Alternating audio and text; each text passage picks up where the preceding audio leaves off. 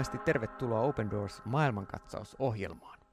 Minä olen Miika Auvinen ja kuuntelet Open Doors-järjestön tekemää viisitoista minuuttista ohjelmaa. Tässä ohjelmassa mulla on vieraana erilaisia mielenkiintoisia ihmisiä, jotka eri tavoin palvelee vainottuja kristittyjä Open Doorsin työyhteydessä tai muuten ovat asiantuntijoita kristittyjen tilanteeseen ja kristittyjen vainoihin liittyvissä asioissa. Tänään tässä ohjelmassa mulla on haastateltavana Open Doorsin Suomen työssä aika alusta asti mukana ollut henkilö, joka oma, omilla lahjoillaan ja mahdollisuuksillaan tukee Open Doorsin työtä. Eli lentäjä ja koelentäjä Rainesalon Pasi, tervetuloa. Kiitos. Mä naurahdin tuossa sen takia, että, että totta, tietysti sä oot perheen isä ja paljon muutakin kuin, kuin vaan lentäjä, mutta sä oot ehkä siinä suhteessa harvinainen kaveri, että Suomessa ei kovin monta koelentäjää välttämättä ole, tai tiedäksä, että onko muita, mutta sä oot, sä oot koelentäjä. Kerro vähän, että miksi sä oot koelentäjä ja, ja onko niitä Suomessa muita kavereita? On Suomessa muitakin kuin minä ja, ja paljon kokeneempiakin ja varmasti parempiakin koelentäjiä, että mulle tämä mahdollisuus tuli tuota Japanin kautta itse asiassa, että, mm. että tällaisen liikennelentäjän pohjalta kutsuttiin työhön Japaniin Mitsubishille, eli lentokoneen valmistajalle. Ja he tarjosivat sitten tämmöistä koelentäjän paikkaa sieltä. Ja sain käydä tämmöisen koelentokurssin Amerikassa, jolla sain sitten tämmöisen koelentäjästatuksen sinne Japanin viranomaisen silmissä ja pystyin tätä työtä sitten tekemään. Hmm. Mutta tämmöiset niin kuin oikeasti ammattikoelentäjät on käynyt tämmöisen vuoden mittaisen kurssin yleensä ilmavoimien puitteissa. Ja he on kyllä sitten ihan toisen luokan tekijöitä tällä saralla kuin meikäläinen. Että mulla on kuitenkin tämä liikennelentäjätyö on niin kuin tämä päätyö ja Ja tuota, tämä oli pieni sivumauste tämä koelentäminen tässä muutaman vuoden ajan. Joo, mutta mielenkiintoinen ammatillinen juttu, eli liikennelentäjänä Finnairilla teet päivätyötä tällä hetkellä ja sen lisäksi olet sitten ollut lentäjänä tosiaan Japanissa ja sitten tämmöisen koelentäjäjakson myöskin Yhdysvalloissa. Minkälaisia asioita nämä ulkomaajaksot sulle opetti ja toiko se myöskin jonkinlaisia uut, uusia hengellisiä oivalluksia? No Japanissa olen saanut asua kolme vuotta ja Japani oli kyllä aikaisemminkin mulle tuttu maa, ja se on hyvin shintolainen ja buddhalainen maa, kristittyjä noin prosentti.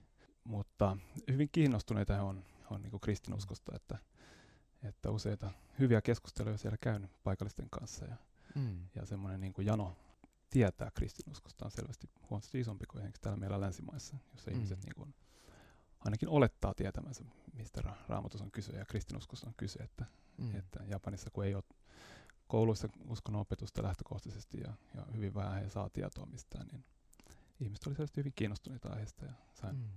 useamman kanssa keskustella siellä. Kyllä. Se on monille japanilaisille iso askel liittyä seurakunnan toimintaan ja etenkin kaste on semmoinen iso kysymys. Minkä takia se on näin? Joo, Japanissa on niinku perinteisesti paljon jumalia ja se on ok olla niin kuin useamman Jumalan kanssa tekemisissä, mutta sitten kun ruvettaisiin niin kuin vaatimaan, että ottaa sen askeleen, että niin kuin valitset vain kristinuskon Jumalan ja jätät kaiken esi-isien henkien palvonnan ja tämmöisen, niin kuin, joka niin hyvin vahvasti japanilaisuuteen liittyy, niin kuin irtisanoudut siitä, niin se on valtava askel kyllä japanilaisille. Mm. Tämä helposti joutuu sitten niin kuin yhteisön ulkopuolelle.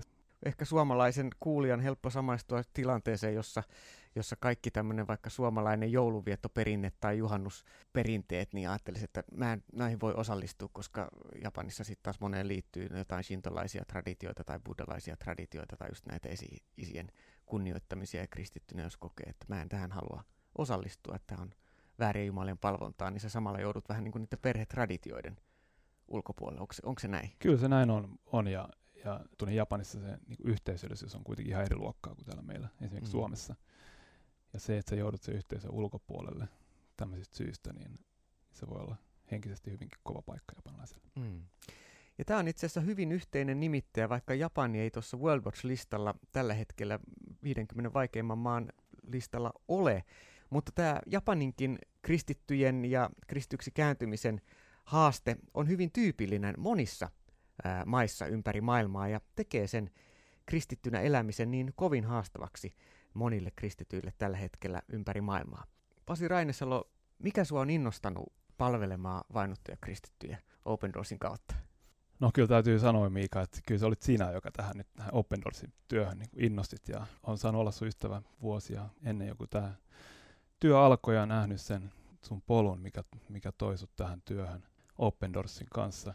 Ja näin kuinka vaikka sulla oli hyvä työ ja, ja pärjäsit hyvin siellä, niin sulla oli palo kuitenkin tehdä Jumalan valtakunnan työtä. Ja, ja otit sitten ison kunnioitettavan askeleen, jätit sen maailman ja ruvetit perustamaan nollasta tätä Open Doors Suomen toimistoa tänne. Niin olen kokenut, että, että on ollut etuoikeutta siinä, että se on saanut olla tukena, tukemassa sua, sua siinä työssä. Ja, ja on ollut ilo nähdä, kuinka työ on joka vuosi mennyt eteenpäin ja pystynyt auttamaan näitä kristittyjä siskoja ja veliä tuolla maailmalla. Ja sen lisäksi, että tietoisuus tästä Suomessa on mennyt koko ajan eteenpäin. Että, tota, olin tietenkin niin kuin ennen tätäkin ollut kiinnostunut aiheesta, vainotusta seurakunnasta maailmalla. Ja jotenkin koen sen, että he on kuitenkin samaa perhettä kuin kaikki ihmiset maailmassa, jotka, jotka uskoo Jeesukseen Herrana ja pelastajana niin kuin minäkin. Mm. Ja se, että heitä vainotaan, niin kyllä se jollakin tavalla koskee myös itseä. Ja se, että voi heitä olla jollakin tavalla tukemassa täältä Suomesta käsin, niin on tärkeää. Kyllä. Joo, ja siihen meillä jokaisella on mahdollisuus. Ja mä ajattelen, että, että se omakin rooli on ollut vaan tehdä se, mitä itse voi ja minkä Jumala antaa kutsumukseksi mulle ja toisaalta mikä sitten on niin kuin ollut ilo huomata sinulla ja monilla muilla, jotka on Open Doorsin Suomen työssä mukana monin tavoin, ja meidän työn päämäärä on todella olla tukena maailman vainotuimmille kristityille siskoille ja velille. Tosiaan me Pasi sun kanssa ollaan oltu ystäviä jo monta vuotta ja se on suuri ilo. Mä muistan, me oltiin kerran Lapissa ja siellä tota, illan tullen, niin, niin paitsi että yhdessä rukoiltiin ja luettiin raamattua, niin sä puhelimitse luit raamattua sun ä, lapselle. Ja mä ajattelin, että se oli kyllä tosi hieno, hieno juttu. Mikä sut saa toimimaan tällä tavalla, että sä, sä joka ilta aina luet tota, lapsilla raamattua ja luet raamatun ihan alusta loppuun. Miksi, miksi sä teet näin? Joo, mä oon tosiaan kolme lasta ja nyt on toisen kanssa menossa tää raamatun läpilukeminen. Täytyy kyllä myöntää, että ei ihan jokaista jaetta tule ihan jokaisesta Mooseksen kirjasta luettua, mutta, mutta silleen niin kuin pääpiirteittäin ollaan käyty läpi ja on se ollut pitkä prosessi. Ensimmäisen kanssa meni kyllä pitkälti toista vuotta mm. tähän. Ja mä uskon itse, että raamattu on, on totta ja se on meidän tärkein sanoma, mitä meille on, Jumala, Jumalan sanoma meille ihmisille. Jumalan rakkauskirja, niin kuin sanotaan, ja mä haluan tätä samaa, samaa sanomaa olla välittämässä mun lapsille. Mm. Ja tää on niin kuin yksi tapa ollut välittää sitä, että luetaan se raamattu läpi ja, ja sitten keskustellaan siitä aina, kun nousee jotain keskusteluaihetta. Ja joo, mä ajattelin, että se on semmoinen hyvä tapa ja hieno huomata, että myös sulla on tällainen niin kuin sydämellä nimenomaan lasten kanssa käydä raamattua läpi. Ja mä ajattelen, että se on erittäin tärkeä tapa siirtää sitä kautta niin kuin raamattu ymmärrystä ja kristillistä opetusta myös seuraavalle polville, koska niillä alueilla, missä kristittyjä vainotaan, niin usein pyritään katkaisemaan kristillisen uskon siirtyminen seuraavalle sukupolvelle. Jos siinä onnistutaan, niin silloin usein menetetään, menetetään se seuraava sukupolvi. Eli, eli kyllä se siinä on meillä tärkeä tehtävä täällä Suomessakin. Pasi Rainesalo, mitä uutta sä oot esirukoilijana ja tukijana oppinut vainotuilta kristityiltä tässä Open Doorsin työn äärellä? No semmoinen ehkä yllättäväkin viesti on, on usein tullut tuolta vainotuilta siskoilta veliltä, kun heiltä kysytään, että minkälaista apua he toivoisivat meiltä länsimaisilta kristityiltä, jotka voi heitä jollakin tasolla auttaa, niin se niin kuin suurin toive ei olekaan se, että auttakaa meidät pois täältä ja antakaa meille parempi elämä siellä länsimaissa, vaan, vaan usein se toive on, että rukoilkaa meidän puolesta, että me saataisiin rohkeutta jatkaa sitä todistajan työtä, mitä me teemme täällä näistä vaikeuksista huolimatta. Ja jotenkin se, että, että he ei niin kuin koe sitä, että heidän niin kuin tärkein toive olisi päästä pois niistä olosuhteista, jotka on niin kuin usein hirvittävänkin vaikeita, vaan suurin toive olisi se, että heille niin kuin tämä rohkeus ei loppuisi, vaan mm-hmm. että he saisi täyttää sen tehtävän, mihin Jumala on heidät laittanut siellä omassa yhteisössä. Kyllä, joo. Joo, tämä puhuttelee kyllä niin kuin toistuvasti muakin, että kun asettaa itsensä aina siihen tilanteeseen, että olisi hengenvaarassa, niin miten itse toimisi? Mm-hmm. No, mikä muu asia on puhutellut sinua, Pasi?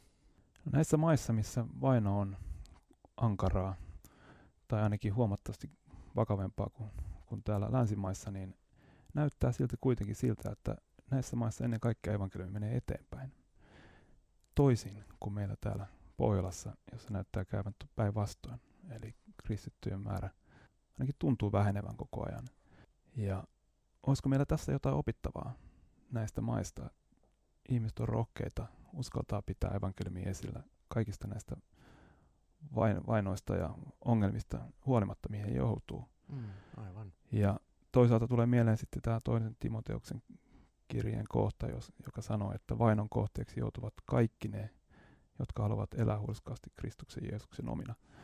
Eli jos tämä täysin puuttuu, esimerkiksi meillä täällä Suomessa henkilökohtaisessa elämässä, niin, niin jonkinlainen hälytyskello kyllä mun mielestä pitäisi soida, että, mm. että tarvittaisiko me lisää rohkeutta tässä asiassa mm. ja, ja ottaa mallia tuolta meidän siskoista ja velistä, jotka elää maissa, jossa ongelmat on aivan eri luokkaa kuin mihin me täällä Suomessa ainakin toiseksi joudutaan. Mm. Tuo on erittäin hyvä pointti ja tulee lähelle. Kyllä mulla heti nousee mieleen parikin keskustelua Keski-Aasiassa, maassa, jossa kristityt on äärimmäisen kovan painostuksen ja vainon kohteena. Moni kristi joutuu vangituksi uskonsa takia. Niin siitä huolimatta tämän yhteisön ihmiset oli huolissaan siitä, kun he kuulivat Suomesta, että, että meillä vasta isot haasteet onkin, jos ihmiset voisi vapaasti kokoontua kirkkoihin, mutta eivät tule. Voisivat vapaasti lukea Raamattua, mutta eivät lue. Että lähtökohtaisesti heillä moni on kuitenkin jossain määrin kiinnostunut, kuka se Jeesus on, mistä kristinuskossa on kyse.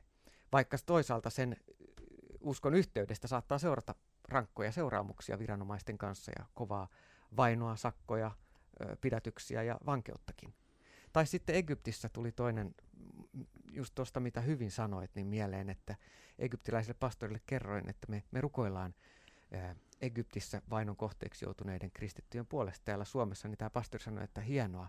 Mutta muistakaa, että ette rukoile vain meidän puolesta, vaan itse asiassa te rukoilette meidän kanssa, koska me rukoillaan myös teidän ja, ja kristittyjen puolesta eri maissa, jotta kristityillä olisi rohkeus julistaa Jeesuksen sanaa ja myöskin, että olisi voima antaa anteeksi niille ihmisille, jotka tekevät vääryyttä. Se on nimenomaan noin, ja, ja tietyllä tai vaino pakottaa myös valitsemaan puolensa. Hmm. Että tulee mieleen tämä Elian kertomus, jossa hän taisteli kahdeksansataaviisikymmentä profeetan kanssa Karmelin vuorella ja, ja kysyi kansalta, että, että päättäkää nyt, että, että olette sitten Herran puolella vai Baalin puolella. Mm. Että et tehkää ratkaisu, että et, ettei voi olla niinku molempien kanssa yhtä aikaa. Että, et jollakin tavalla uskon, että nämä vainotut seurakunnat tuolla niin maailmalla, niin he joutuu tehdä tämän ratkaisun. He joutuu mm. päättämään, että, että he ei voi niinku kaikkea saada, että haluatko he, olla, haluatko he oikeasti olla Jeesuksen puolella vai ei. Ja sitten kun he tekevät sen päätöksen, että kyllä, mm. niin siitä seuraa isoja asioita ja, ja evankeliumi menee eteenpäin ja seurakunnat kasvaa. Mm. Kyllä.